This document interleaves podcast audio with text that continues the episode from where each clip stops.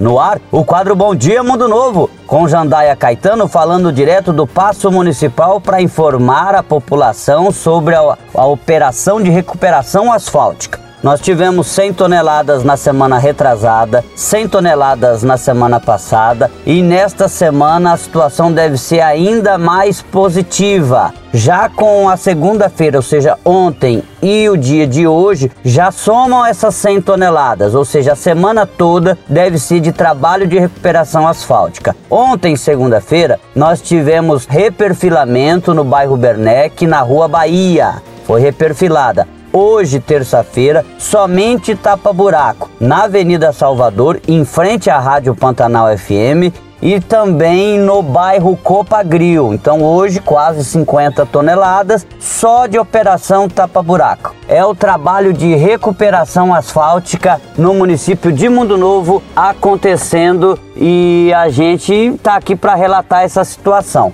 Conversei ontem com o secretário Valdemar Marinho, que informou que até a sexta-feira a programação é de receber CB o que da usina móvel de asfalto do consórcio Conisul que está em Guatemi e dar continuidade neste trabalho. Lembrando que havia ficado um pouquinho prejudicada a malha asfáltica do município pela falta de manutenção, exatamente pela falta de produto de CB o que da usina móvel de asfalto. Agora com essa estabilização da usina, né, com essa volta da produção normalizada, o município de Mundo Novo que já adquiriu o CB o que está podendo resgatar esse material e trazer de volta aí uma melhor condição na sua malha asfáltica urbana.